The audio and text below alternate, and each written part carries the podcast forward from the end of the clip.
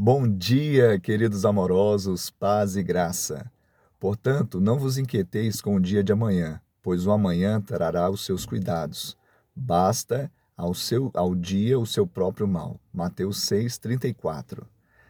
Jesus está encerrando uma sessão onde ele explica, ele fala sobre a ansiosa solicitude pela vida. E quando ele fala aqui que o dia traz o seu próprio mal, a palavra mal do grego é kakos, fala de dificuldade.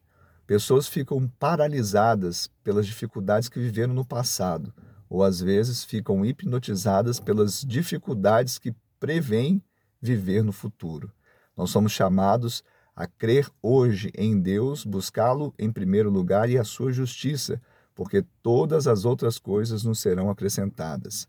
Que hoje eu e você aprendamos, nos lembrando disso, não fazer do nosso problema um outro problema, aproveitarmos as oportunidades e sermos gratos a Deus.